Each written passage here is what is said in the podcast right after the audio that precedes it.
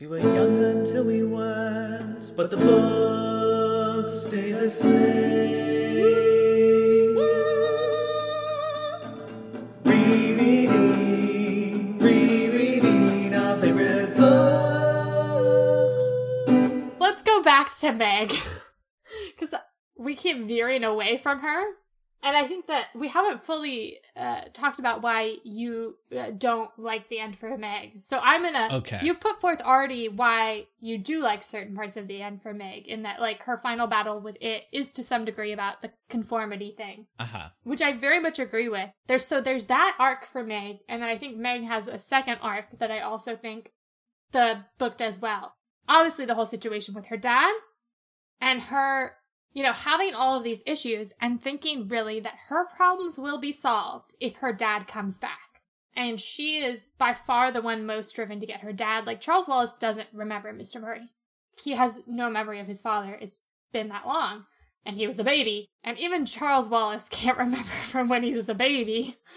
Um, so when they go to him and are able to like reach him in Kansas, Meg thinks that he's gonna fix things. All of her emotional problems, everything that's gone wrong with Charles Wallace, everything, like, Mr. Murray's gonna fix it. And then, of course, like, he can't just fix it.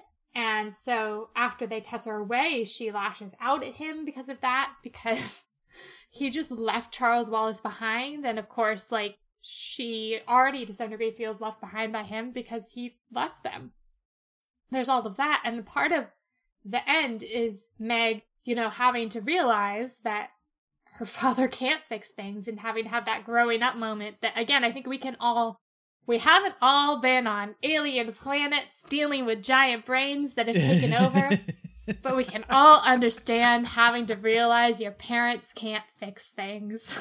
and so she has that very human moment. And then in that final confrontation with it, too, I think so much of, of Meg throughout this book has been angry, has been worried, has been grieving. And that moment of her letting herself feel all that love she has for Charles Wallace and for her family for everything is just like this moment of of relief and also just kind of this moment of like I don't know. For me, like again, it doesn't fix things. It doesn't uh, take away all of that ang- anger and that hurt and everything. But like the sometimes just like you get so into your anger and your grief and your unhappiness that like you forget that you love things in this like really wonderful way that like you you we just go around loving things. Like how cool is that? And so this moment of like relief at the end for Meg of like even in this like horrible situation, she's still able to in this like beautiful way humans can just have this uncomplicated love for Charles Wallace. And I think it also like yeah, is her after having to have Charles Wallace to some extent like take care of her, quote unquote, throughout the book. It's her moment of being able to step up and be the big sister Charles Wallace needs in the end and not be relying on her dad to come back and and you know, be the person to take care of Charles Wallace. So for me, I think Meg's arc works on like multiple levels and I think that the moments in like the 50 to 75% part of the book where she really falters and the other characters have more agency, it makes it work in the end for me. But I want to hear more about like what didn't work for you. it really feels like Meg's character gets sidelined. Sometimes that's literally the case when she is paralyzed and is just taken off by these alien creatures. And they sort of do this like healing process because we learn that Meg has passed through the the, the world of Camazotz is surrounded by this black thing. And when they were entering it, Meg was protected by the glasses that were given to her. But when she was coming out, she wasn't wearing those glasses. So she was, in essence, completely unprotected, completely unguarded from this black thing. And it has like entered her soul or whatever. So she gets taken off and is taken care of. And and it's frustrating for me because like the the moments I loved about this book are when Meg is interacting with other characters, and it's literally a time where she's unable to interact with any characters But it's it's bigger than just that scene. It feels like that happens across the board for the last 100 pages or so because everything is just like, okay, we have to go here now. Okay, we have to go here now. Okay, we have to go here now. And Meg is literally just dragged along. And then there's this also this element that I found somewhat troubling. And maybe hmm. I'm just overreacting. Like you said, Meg is very angry in this book and one thing I really appreciated is that the book, for the most part, doesn't dismiss her feelings. It acknowledges that she has very good reasons to be angry. She has very good reasons to feel anxious and to feel hurt and to feel abandoned, except near the end when they tesser off of Camazotz to this alien world where Meg is lashing out at her father for leaving Charles Wallace behind. And the narrative really goes out of its way to suggest this anger that Meg is expressing in this moment is not from herself. It's just that she's basically been infected by the black thing. And once you remove the infection, there's this, oh my God, there's this line. Let me see if I can find it that aggravated me. So... Yeah, I feel like this is going to be a part where it's good for us to quote quite a bit. And I, there's a part from that scene that I, I want quoted, and maybe the line is in there.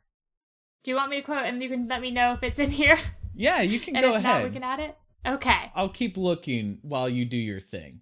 Yeah, so this is when she's initially lashing out at Mr. Murray. It says, Disappointment was as dark and corrosive in her as the black thing. The ugly words tumbled from her cold lips, even as she herself could not believe that it was to her father, her beloved, longed for father, that she was talking to in this way. If her tears had not still been frozen, they would have gushed from her eyes. She had found her father, and he had not made everything all right. Everything kept getting worse and worse. If the long search for her father was ended, and he wasn't able to overcome all their difficulties, there was nothing to guarantee they would all come out all right in the end. There was nothing left to hope for. She was frozen, and Charles Wallace was being devoured by it, and her omnipotent father was doing nothing. She teetered on the seesaw of love and hate, and the black thing pushed her down into hate. Um, and then it says just a little couple lines later, she did not realize she was as much in the power of the black thing as Charles Wallace. That was not the line, but that is part of it. So the actual line is um, it's later on when they're trying to explain to these like aliens who the the Mrs. W's are and like how they need to ask them for help and Mr. Murray and Calvin are kind of hedging, not really sure what to do and Meg lashes out and it says she scowled down at the table saying we've got to ask them for help now. You're just stupid if you think we don't. Aunt Beast spoke to the others. The child is distraught. Don't judge her harshly. She was almost taken by the black thing. Sometimes we can't know what spiritual damage it leaves, even when physical recovery is complete. I think part of this is that this quote unquote black thing is so ill defined in the book that we just don't we we really have no idea what it is. But whenever somebody says that a girl's feelings are not her own and it's actually just because there's some impurity inside of her. All the red alerts go off in my head. I'm like, oh no, no, no, no, no, no. Like, this is riding a very fine line. And it just feels like so dismissive of something that's completely rational, of her being distraught that her brother's been left behind, and distraught at the fact that her father doesn't seem to show any kind of urgency. And it's not in the sense of like we need to rush go rush back in, which actually the narrative addresses that like no, we need to take time to figure out our plans, but you never feel from Mr. Murray any sense of like we have to do something. That is a frustrating thing. So when Meg brings that up and is frustrated and lashes out, why is suddenly this feeling dismissed from her. And then there's like also another moment. She comments on how these alien creatures, when they first encounter each other, they say, like, oh, we can help the girl. She just needs to relax and we'll take care of things, which is, as Meg rightly points out, the very same thing it has told them. They just need to relinquish their control and let them take care of things.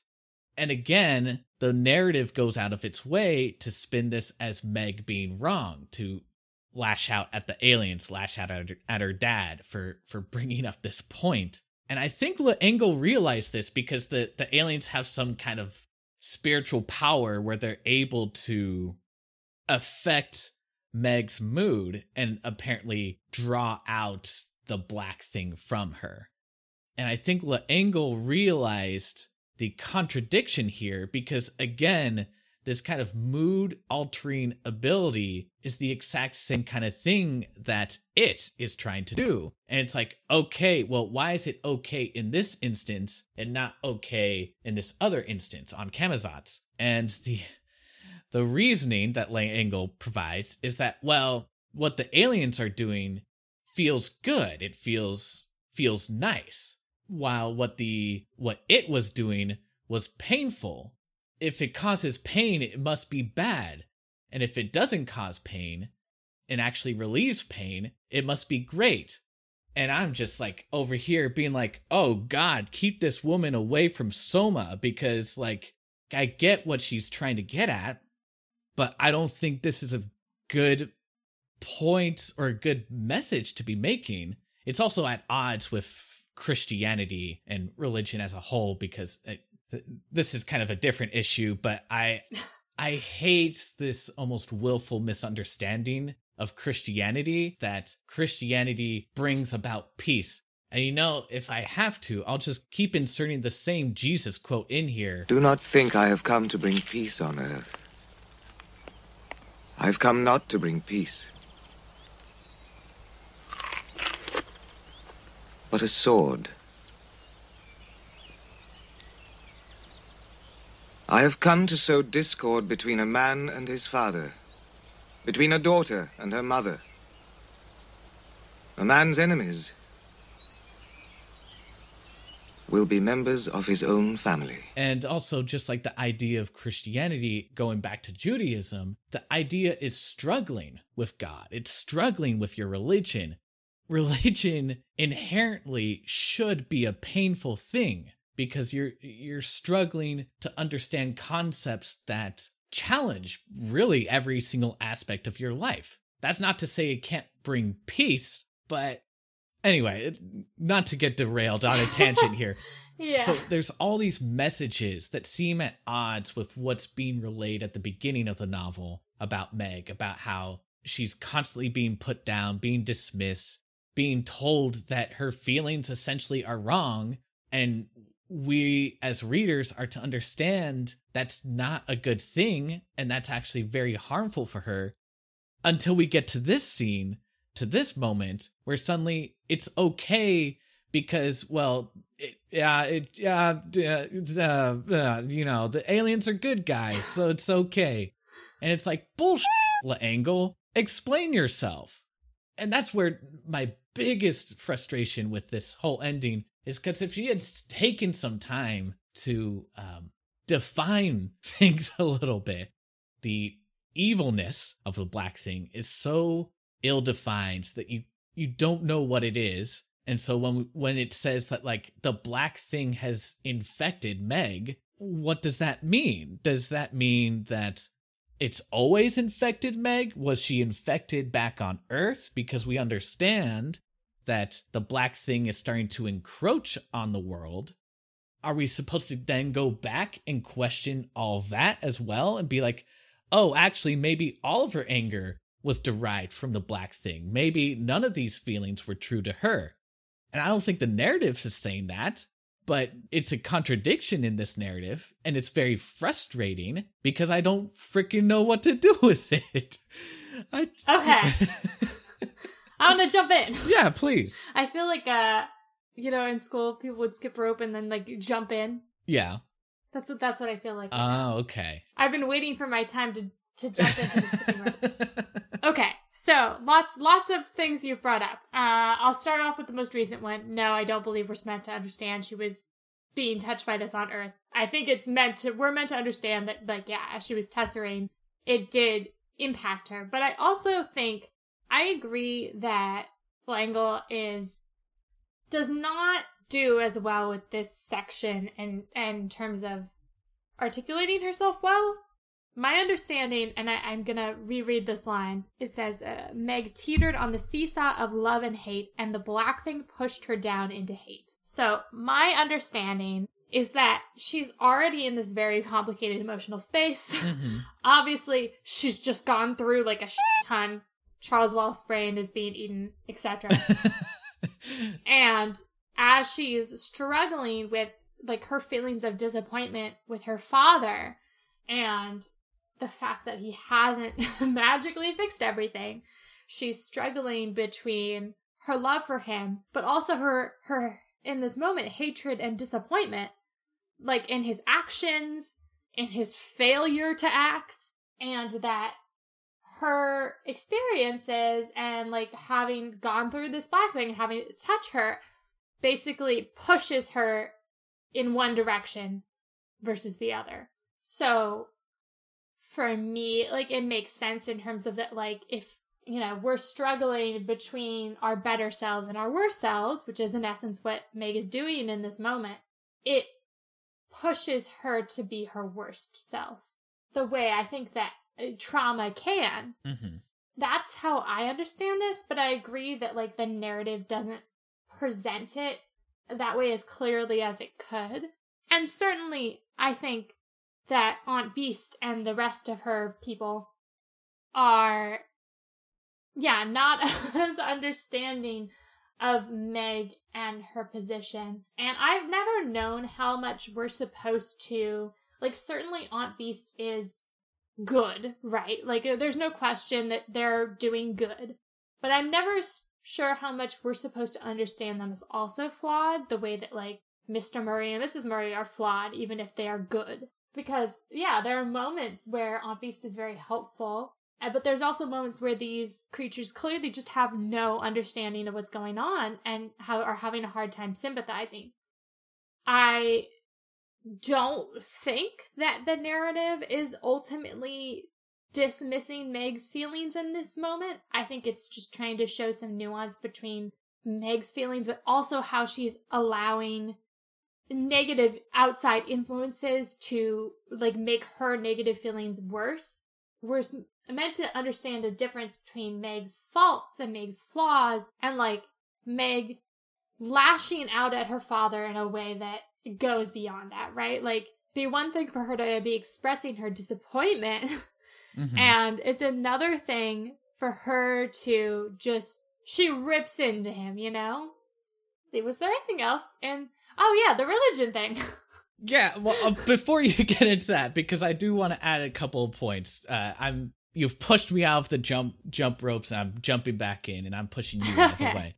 Uh, I think my biggest issue is it comes off as so patronizing because the thing is, if you removed all those elements of the black thing apparently infecting Meg and and just had her speaking out. The thing is sometimes lashing out is very much warranted. And it really feels like what the narrative is saying like calm down Meg or well, shut up Meg, I guess. And that's very frustrating because sometimes it just feels like the Murrays in general are just so like stiff as human beings that they're sometimes don't feel like human beings and Meg's the only one who feels any emotion and is the only one with any willingness to show emotion. And up to this point, again, the book feels like the book is saying that's great. That's a great quality about her. It's the world casts it as a flaw, but it's actually one of her best strengths. And then here's the moment where it's not that if you're going to really suggest that like she's being taken over by the black thing we need it to be as drastic as we saw with charles wallace where it is truly indeed a completely different person. And i i just did not get that sense. I think another frustrating bit about this is that if meg hasn't been infected because she was unprotected from the black thing why isn't calvin impacted he seems completely unharmed. And yeah, I get that he's like special, but we also established that Meg is special too. Maybe not to the same degree, but it's just like ah, it seems like a missed opportunity. They do establish that like Meg is particularly bad at Tesser, like at, at even just being Tesser. Yeah. That's kind of one of the things that's established throughout is that like all of the other characters Tesser better. And so what the book says is that Meg is affected by going through the black thing, partially because one, Mr. Murray is bad at tessering compared to the Mrs. W's who were able to shield the kids. And two, Meg in particular was already like, even with very expert tesserers, the least protected one and the most vulnerable during tessering. I, I I would not object to like Meg being the only one touched by the black thing, but she also was the one that was the most on like about to give into it when they left. So I think she was in a precarious position. It just creates an unfortunate situation where you have a textual situation where all the men in the story, or at least boys in the story, are completely unaffected by tessering. It's only the girl that's impacted by this. I just think that's awkward for a book that is in so many ways eh, obviously very feminist, obviously very like Meg is a great nuanced female character that's wonderful to see. And and you just have this awkward situation that it feels like it's falling into a lot of sexist traps of of depicting her as weak and emotional and out of control. You know, she just needs to be quiet. This thing needs to be removed from her, then she'll be okay. I mean, Ugh. I see where you're coming from, but I also think it kind of removes it a little from the context of the rest of the story. Like Charles Wallace, who again, boy, but also like the brightest child ever, the most special boy, gives into it. Like he gets taken over. So we already have someone that's been taken over by it. And then also, you know, we do have the Mrs. W's who are certainly the kind of guiding lights of goodness in this book, who are, are presented as female. But I also think that, like you mentioned, that sometimes lashing out can be good. I disagree. I think that her expressing her anger and like her disappointment is okay. But I do think that there's like a fine line of like, there's a difference between communicating with other people how you're feeling and being honest and upfront about that and taking out your feelings on other people. And I think that one of the things that we as humans need to be good about with each other is trying to be to not let the the anger or unhappiness we feel that we are totally justified in feeling trying not to take those feelings out on other people and i think that meg does very understandably cross that line it was like obviously a very fraught situation Mm-hmm. instead of like trying to like actually talk with her father and Calvin, she reacts and she makes accusations and she's tries to hurt them in a way. Um Mm-hmm. that's that's what we're under- supposed to understand as as the influence of the black thing in her is not just that she is angry or upset, but in how she's using that anger and unhappiness to hurt the people she loves. First, first of all, so with Charles Wallace, I think that's a completely different situation because he basically faces head on it and tries to take on it, and and he succumbs to the black thing or it, I guess, through his own actions. But in similar situations, we've seen that like Charles Wallace is not impacted by tessering and certainly not impacted by simply the presence of the black thing as much as the other characters. So I think that's a different kind of situation that we get with Meg. Anyway, uh, in terms of lashing out, I think there can be value in lashing out because sometimes, in order to get somebody to listen to you, you have to yell, you have to hit at a sensitive spot. and get some kind of reaction because I do think we are especially in this scene we're in a situation where it really feels like Meg's dad is not really doing anything about it. I mean, the scene where Meg's dad lets the aliens just carry Meg off is by itself horrifying. And the only narrative reason that's given to make it okay is that we're led to understand, well, these aliens are the good guys. But that doesn't justify it because at this point, we don't actually know that. The dad literally, after being reu- reunited with his kid the first time in three, four years, it's like, yeah, just carry her off. I'm gonna not come with you. I who the f- is this guy? Like, you, if your kid is going to the hospital, you jump on the ambulance, you fucking idiot. And she's desperately trying to. she's terrified.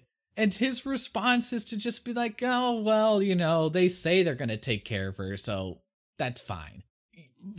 I would raise my voice in that situation too. Don't let these squid monsters carry me off. Like, what the what are you doing? I'm just saying, Morgan, if you if we ever end up on a planet and I'm mortally injured and you're like, yeah, aliens, just carry them off. I don't care.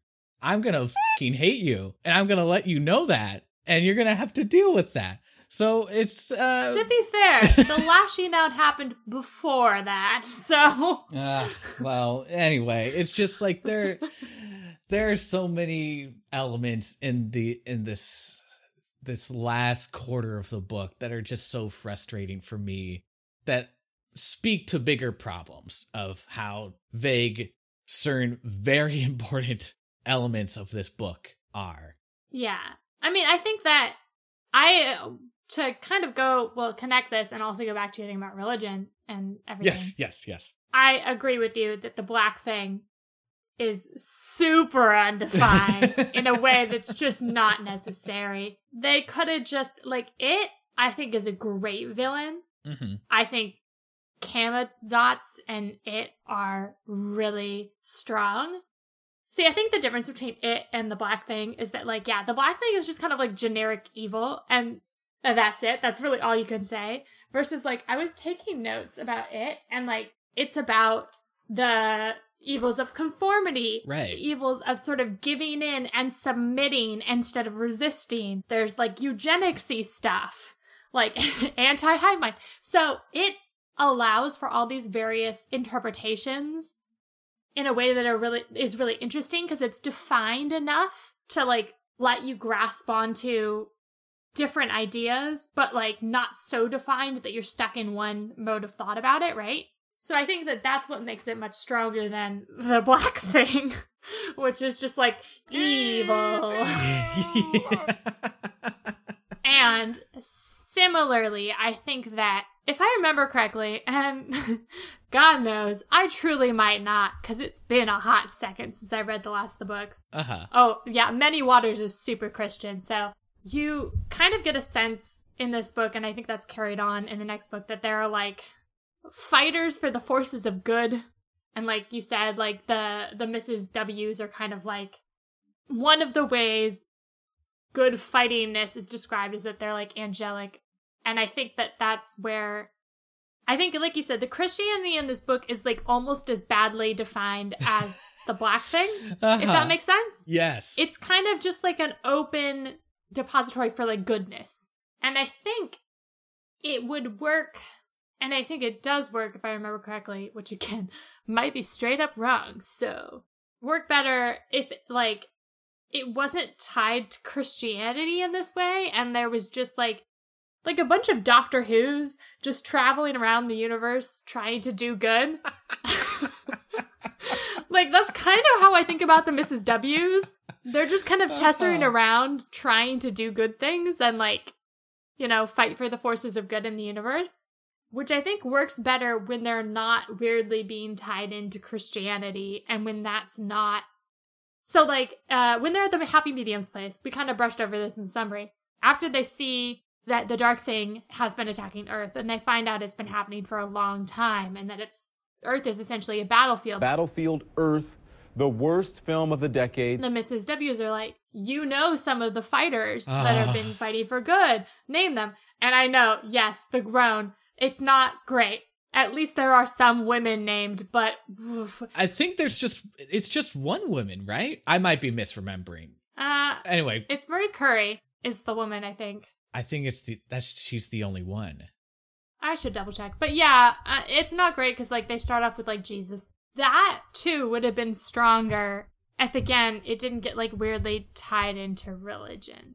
Not that Jesus wasn't a dude in his own right, regardless of Christianity, but I've always thought that that little list thing. There's some people on there because like Meg gets into like some of the scientists, and I'm like, go Meg. But it starts out with like Jesus and um Uh, there's Leonardo da Vinci, Michelangelo, Shakespeare, Bach, Einstein, uh, Gandhi and Buddha and Beethoven and Rembrandt and Saint Francis. Very Eurocentric. This whole scene feels very much like somebody had to give a presentation in class and didn't prepare at all. And so they are just rambling and they're like, oh yeah, there's like famous artists like uh uh Leonardo da Vinci and Michelangelo and Donatello. Uh and then um there's also brown people too. They exist. Who's the one token brown person we can use? Oh, Gandhi, of course. It's so bad. yeah, It is so bad. it's pretty bad. It's frustrating because it's like very limiting too, because it's just saying if you're famous, then apparently you're good, which doesn't feel like a very good uh, measurement. I don't really understand why it's here at all. I mean, uh, I can state the obvious of what it's doing, but um the idea that like yes, even on Earth we have people resisting even though Earth is like a shadowed planet or whatever. But certainly the examples chosen have not really aged well. yeah. And it's also like it's the inclusion of Gandhi in particular feels here's the one safe brown person that everybody knows about. Would she include Malcolm X in this list? Even even Jesus isn't a safe pick because then it's like, well, it's a big old f- you to Jews. And it's like, well, what about Muhammad? I know. I was. I've always been baffled about the fact that like the two religious figures chosen here are Jesus and Buddha, and I'm like, what about all the others? Yeah. what about the other guys? She's and they're trying- all guys, so I know. And it's like it's she's trying to make a list that feels universal, but it's so superficially universal. It excludes a huge portion of people in the world because then you look at this as like imagine you're a Muslim reader or a Jewish reader and you're like, so are my people contributing to the black thing then? Where where do I fall in this battle with the quote unquote black thing? yeah. I mean, it's hardly like they hardly are saying this is the list of all of the people who've ever fought, but like it's certainly. It feels to me like um how sometimes in like YA books or something they'll mention like a specific CD they're listening to or TV show they're watching and I'm like you know that's going to age really badly in 10 years. And that's how this feels to me is like sometimes you should avoid specifics because Uh-huh. it's just not going to age well. And like, yeah, this is from what, 62? So Uh-huh. it hasn't aged well at all. Like, You know what it feels like? It feels like it was put in there specifically to encourage the kind of question in classrooms of like, who do you think kids would be a, a hero for the light? oh God. And I think we did have that question. and you know what I bet would happen is that there would be some kid who says a a, a figure, a historical figure that's somewhat controversial, and then you're gonna have this awkward moment with the teacher being like, "No, Morgan, you're a stupid child. You are wrong. The movie is clearly better. It's bad. It's very bad." Yeah, I think that I think that weirdly this is going to be such a controversial statement.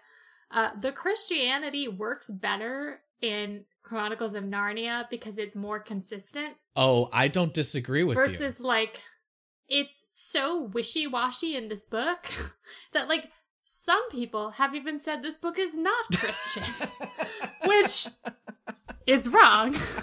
Well let me just say. But like, I You can think the understand why. wishy-washiness yeah. Yes, the wishy-washiness of it almost uh, makes it worse. So I think we can both agree that this book would be improved if, like, I think there could be some sense of spirituality, sure, like the whole like good versus evil thing can still be in there, but you don't need Christianity for that. Yeah. Or, you know, if you're going to use Christianity, just use, like, get at the themes rather than leaning on Christianity as a crutch. To go back to Tolkien and Lord of the Rings, like, there are a lot of Christian themes in uh, Lord of the Rings that I think are done extremely well. And it's because I would argue the reason why is because Tolkien doesn't rely on name dropping. He he actually took the time to really figure out, okay, how would this principle work in this situation? Let's apply it now. Where this book works. You didn't mention this in the summary, but uh, when when Meg is fighting the the initial time that Meg is fighting the brain, uh she Yeah. starts reciting the Declaration of Independence Yeah. it's silly, but I do think it there's actually a very interesting moment where she says that all men are created equal and the brain tries to argue that's exactly what I'm doing. I'm making everyone equal by making everyone like each other. And there's this mantra that they repeat that like Wait, sorry, I have the quote right in front of me. please She's like, we hold these truths to be self-evident, blah, blah, blah. You know what the Declaration of Independence is. then it says, but that's exactly what we have on Camazotz. Complete equality. Everybody exactly alike. For a moment, her brain reeled with confusion. Then came a moan of blazing truth. No, she cried triumphantly. Like and equal are not the same thing at all. right. Sorry, I just wanted the dramatic quote of it all. I appreciate you jumping in. Thank you. But I do think that that's a case where, I mean, it's obnoxious because it literally references the Declaration of Independence, but it grapples with the themes that are being presented in those lines. What does it mean to be equal? That's a moment that's more impactful than quoting a. Uh, I was about to say stupid passage, but that's not right than quoting a passage from the Bible or saying that Jesus, Jesus, he's fighting the black thing. There's something to be said about subtlety and actually weaving your beliefs into the text in a way that's not just shouting at you, hey, kid, Jesus is the way, the truth, and the life. And if you don't follow him, oh boy, you're in for bad stuff. The black thing is gonna get you. The black thing's gonna seep into your soul and eat your brain. And it's like, F- you, L'Engle. Like, don't that don't do that. Yeah. Yeah. Funnily enough, I think that uh, the fourth book in the series, which is called Many Waters, and it's Sandy and Denny's book, and it's about Noah's Ark, essentially. like, literally, they get sent to, like, the desert really shortly before it's gonna flood. It's a really fun book. Um, but I actually think it weirdly does a better job of, like, grappling with some of the issues of Christianity, even while it's in an actual Christian story. Because I think you get more nuance to like, there are all these people that are gonna die. like, you know. But yeah, the, this is very like black and white in this is not interesting way versus like the it thing is like the much more interesting version of evil versus like Meg with her faults, you know, being the version of good we're getting. And that's a much just mm, inherently more interesting and more dynamic story. And so, yeah, I wish that, you know, all the Uriel Happy Medium stuff had been compressed or altered so that we could focus on, you know, Camazotz more and everything that happens there. Why don't we focus on Camazotz then? Yeah. I mean, we've I was gonna say I wanted to shift gears to Camazotz and Charles Wallace, if you don't mind. so by all means, take it away. So I, this is mostly my way of shifting gears to Charles Wallace, but I do think him and Camazotz is super interesting. So like, woo! Oh, I suppose. What would you like to focus on first, Charles Wallace or Camazotz? Because I can do both. Uh, uh, that's a good question. I don't. You just go and and Hardy. yeah, I'll jump in when when you give me space in the ropes. Okay.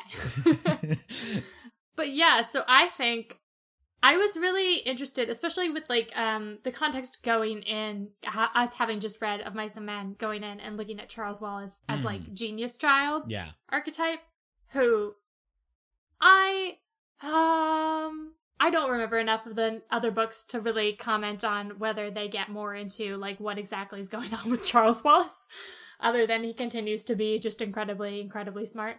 But like, I was very interested this time in the setup of Charles Wallace as vaguely magical in the way that we've talked about, that he has this sort of like, it's described as an uncanny way of knowing in terms of his sense of like Meg and Mrs. Murray and to some degree other things. And that's part of what he brings in and tries to use in Camazotz. And I do think it's interesting that he's not just smarts. Like he's obviously hugely intelligent, but there seems to be a degree of like empathy or understanding that happens with his like extra skill thing that I thought was an interesting combination um because you we don't normally get that with like the hyper intelligent child trope right?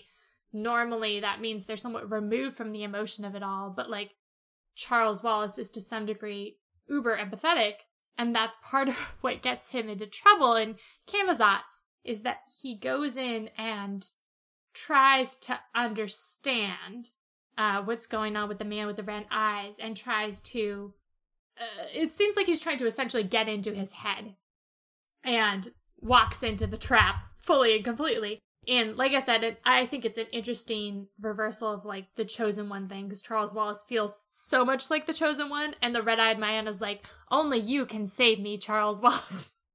Essentially he's like only you can do this. And that's what gets charles wallace in trouble is assuming that he's the only one who can do it and that hubris takes him over. But i i did think there was something interesting about the fact that like like i mentioned previously you can interpret it in a number of different ways conformity being the obvious one but also just like uh, you know what i didn't realize until i was googling things is that apparently some people read it as like communism Oh yeah. l'engle had to come out and be like no it's more about like dictatorship or total- totalitarian regimes. I did think it was interesting on this read the fact that like yeah, what gets Charles Wallace in trouble is not only hubris but also an attempt to like understand it from the inside and I was like could you read it as like the metaphor of like I don't know, like getting a sort of taken in by the cult? I don't know. I just thought it was I hadn't really thought about like his empathetic empathetic powers and and how you could read that with Camazotz until this go round. And then I got really fascinated by it. Yeah, I don't I don't because there is this repeated theme of like a willingness to not understand and being okay with that. And this seems like a moment of hubris for Charles Wallace. Like you said, he's like, I'm going to understand you and defeat you, says the five year old boy. and it's like not understanding like there are limits to your powers right and there are Mhm. there are limits to what you can withstand and acknowledging those limits is not a bad thing i don't know there's always there's always like a, a subplot in fantasy worlds or any, any kind of like religious type story of how do you battle evil uh, without succumbing to evil it's a time worn trope of like there's always that one character who's like i'm going to study the enemy and they inevitably become the enemy and they're like i can't possibly be seduced by the dark side and you know lo and behold they can't. They can't do that. This is kind of Engel's take on that. Certainly the aspect of it in terms of conformity I see where that's coming from because especially Charles Wallace is the most strange child of all time. and we do get a line, I think, from Mrs. Whatsit praising the mom for letting Charles be Charles. So it's it magnifies the horror that Charles B is being taken in through his own actions. Again, he's only five years old, so I don't know how how much you can really blame him for not understanding the the risks and consequences here. There's what is it with Christian children books and always ca- throwing the children into the most deadliest of situations? Anyway, the easy one to one analog of totalitarian government. It's like, yeah, okay, that's that's not good. We don't like that. But I honestly feel like a better example of that is also contained within this book of the school. Again, Christians hate school, apparently. but there there's a point that schools are designed in a way that that the whole purpose is to create conformity a more idealistic version of conformity where everyone sort of starts off on equal footing everyone receives the same education where it rears its ugly head is when people don't fit the system I think for of mice and men we talked about you you mentioned how Charles Wallace could fit in this kind of spectrum of kids with cognitive disabilities and how that's treated. When I was reading this book, it's like, oh yeah, this sounds right. This reminds me exactly of how my brother was treated by the school system, of how they just try to push him into a round hole when he was a square peg or whatever. It mirrors my own experience. Like when I was a kid, again, I didn't really talk until I was seven. My mom took me to get examined or evaluated or whatever at Stanford to see what the f- was going on with me. And the person evaluating me said that I would need to be in special education, which my mom very much disagreed with if I had been in special ed, my life would be completely different and I would be worse off. Not because that's just the fate of everyone who goes into that kind of system, but the system, the special education system is not designed to help people thrive. It's just there to babysit people. Instead, my mom was like, no, we're going to keep him in classes, in regular classes, and he's going to go to like some after school program and work on whatever he needs to work on. And lo and behold, here I am producing this podcast. Woo! Thanks, mom. I love my mom. Uh-huh. My mom is cool. You you see systems that don't know how to deal with difference, so the reaction rather than being like, "Okay, how do we conform to you to help you develop and reach your full potential?" It's we're going to shove you into this round circle until you fit. And we don't care how much of you we have to break in the process. You're going to fit in here. Mm. And uh, so, like, yeah, Camazotz is just the school that we see at the beginning of the book writ large. If you want to read it this way, I guess you could see it as like this is what would happen to Charles Wallace if you stuck him into that school system. He would lose all of his difference. And that is terrible. I almost want to steer it away from talking about governmental systems because it's like that's so beyond childhood readers like we were. Mm-hmm. We don't know what communism is in fifth and sixth grade. Like, we do Yeah, I understand mean, how like- we hate school we do understand how we hate homework. Anyway, p- please go ahead. You you're gonna say something. No, I was just going to say, I think that why it works is that regardless of what the original inspiration was, um, whether it was totalitarian regimes or not, it works on other levels. Um, and what is school if not a totalitarian regime? Indeed. um, but yeah, no, I, I, I really like what you said and, and how you took it, and I'm glad Charles Wallace worked for you because I do think he walks that fine line of like magical child, and he Oh, is five uh, years yeah. old, so. if you want to read cognitive disability on him, like he's terrible because he's a classic case of savant syndrome, and that's Mhm. problematic in and of itself. I didn't Mm-hmm. really see it that way because the book doesn't like the book goes out of its way to be like No, no, no. This is just he's he's uh he's touched by an angel or something else is going on with his brain. Right. It's not so much that like I don't know how to put it this way. It's like his mind is just wired differently, which like I guess you can read in that way as well, but like not wired differently in traditional ways we think about, if that makes sense. yes, yeah. this is a new form of wiring. He's brand new. Him and Calvin. it seems to be a much more spiritual thing rather than scientific, I guess, or or biological. I yeah, it's Mhm. you're right. It's hard to define. Oh, Charles Wallace. I, I will say, I'm sorry, I keep spoiling future books, but I'm not sure we're going to cover them on the podcast or that Mhm. you'll ever read them. So yeah. I feel the need to just spill the beans. Why just spill your beans, Tommy. But the, the in terms of the school thing, uh, the next book has Charles Wallace like really going to school for the first time, and it is every bit as terrible as you would imagine it is. Mm. One of the things I do like that we've kind of touched on already that the book handles is the fact that like the Murrays are okay with like Meg and Charles Wallace being different and allow them to do their own thing. And I was thinking about like once again, this is 1962. Uh-huh. How there was a certain point at which they like literally talked about it, not just about like letting Charles Wallace be, but there was something else about like uh, Meg and Charles Wallace and how they work differently and I can't find it now. But um and I was like reading that and I was like, wow, progressive for 1962. Like very cool. And then like 2 seconds later there was that thing about how like the Murrays did like IQ tests with all their children. and I was like, wow, that's not progressive. Which I think is like a an interesting way of looking at this book. I think like all of science fiction, when it gets right, sometimes it gets things like really right in terms of just like being progressive, having like thoughts that are still relevant today.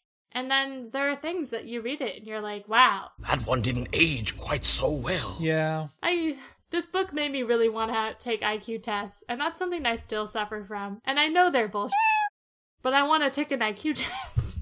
Indeed. And it's also we should know bullshit founded basically in eugenics itself. Yes. So it's IQ tests are very problematic. Yes, I do not endorse IQ tests. I will never actually take one because I'm not going to pay for that. but I there is a part of me that wants to take one just to see, you know? like, yeah. And I partially blame this book for that. You! You did this to me! Well, who doesn't want to be a Charles Wallace? Actually, I don't want to be Charles Wallace. His No. life seems very dull, to be honest. I'd rather be Meg. I like emotions. Emotions are fun. Emotions are fun. Plus, she marries Calvin, and I like Calvin. Uh, I I could live without Calvin. That's okay. Ah, I'd also be down to marry Meg. Mm. I'd be happy to be Calvin and marry Meg. Except Calvin becomes like a diplomat or something, and I don't. I don't want to be a diplomat. Going back to the the question of romance, I do want a little little sexiness in my romance. So this is a little too uh too tame for me. That's right. You were touching boobs when you were fourteen, so I think we may have run out of things to talk about. uh yeah, is there anything else to talk about? The two-dimensional planet was cool. Oh, that's true. They do in while they're testing once, they go through a two-dimensional world where it's it's you say cool, I say horrifying because literally Yes. they can't like breathe. It's so claustrophobic. My actual note said the two-dimensional planet always f***ed me right up. so there you go. Also, this book is full of great quotes, not like the actual quotes that Mrs. Who gives, but just like there are a lot of really amazing lines in this book. From like some of them we've already quoted, but like from the really fun ones, like Mrs. Whatsit's like, Wild nights are my glory, which is great mm. to just like iconic, meaningful ones like uh there will no longer be so many pleasant things to look at if responsible people do not do something about the unpleasant ones. There's just a lot of good a lot of good quotes. My favorite quote. it's when they're explaining how tessering works, and they are going through the different dimensions. So there's the first dimension or whatever, and they say, well, it's a line. I think it's Meg who says this, and it's all contained within quotation marks. And she says, well, a line. And then there's a colon and a bunch of dashes. And that's Yeah. contained within a quotation mark. So I can only understand that somehow Meg verbalized a literal line in her dialogue, Yeah. which I thought was very amusing. Yeah, I want to say in my like hard copy, which I don't have with me, they like fix that, but I can't be sure. The version I have that's like the digital copy um also has the the flat square come after and the third, which doesn't make sense because the third is the cube. yeah. Th- that whole part is like really messed up in this digital edition, and I don't know if that's just the digital edition or I can't remember if my hard copy is different. I think that just gets at the whole publishing history of this book because I know I read about it too. A big reason why so many publishers rejected it was because uh, they just had no fucking clue what to make of it. They didn't know what Yeah. genre it fit. They didn't know if it was for children or adults or both or neither. And it like and and there's so many different references to like scientific ideas and uh, historical figures and all these things and so it, yeah i'm sure this kind of book is liable to making mistakes Yeah. I think before we wrap up, though, we should say since we both read this as part of school and we had previously given our thoughts on whether some of the other books we read in school should be read in school. I know you kind of already touched on this, but like, do, do we think this should be read in school? ah that's i'm oh i'm so torn because Me too. I'm sure your reasons might be similar, but I think part of my concerns with it is that it it, it leans so heavily on Christianity, Yeah. on a Eurocentric perspective of the world that feels completely out of date now. It's frustrating because I do think there are elements in this book that are very valuable. And I think, again, L'Engle does a fantastic job of never speaking down to her readers. If one were to teach this book, they would have to be very careful with certain elements of it, acknowledging that, like, okay, they mentioned Jesus. You gotta, you gotta be willing to allow more nuance into this book than the book itself brings, I guess. Well, and it's hard to do that in like, you know, fifth, sixth grade classroom. yes. Yeah, no, my feelings are pretty much the same because I think there's so many things about this book that like I know I found important in a way that I'll say that like the other book we've read that I read in elementary school, Lion, the Witch, and the Wardrobe, like hmm I I don't remember taking away so many like important life things from, and so that one was very easy to be like, no, we don't need this in schools. Versus that like the portrayals of Meg and her struggles and all of the things that we, we've discussed and some of the other things i mean the whole like like and equal are not the same what a like important thing to hear as a fifth grader you know um as a 10 year old so there's so many of those moments that i think are important and like i would want kids to be hearing but like you said it is very christian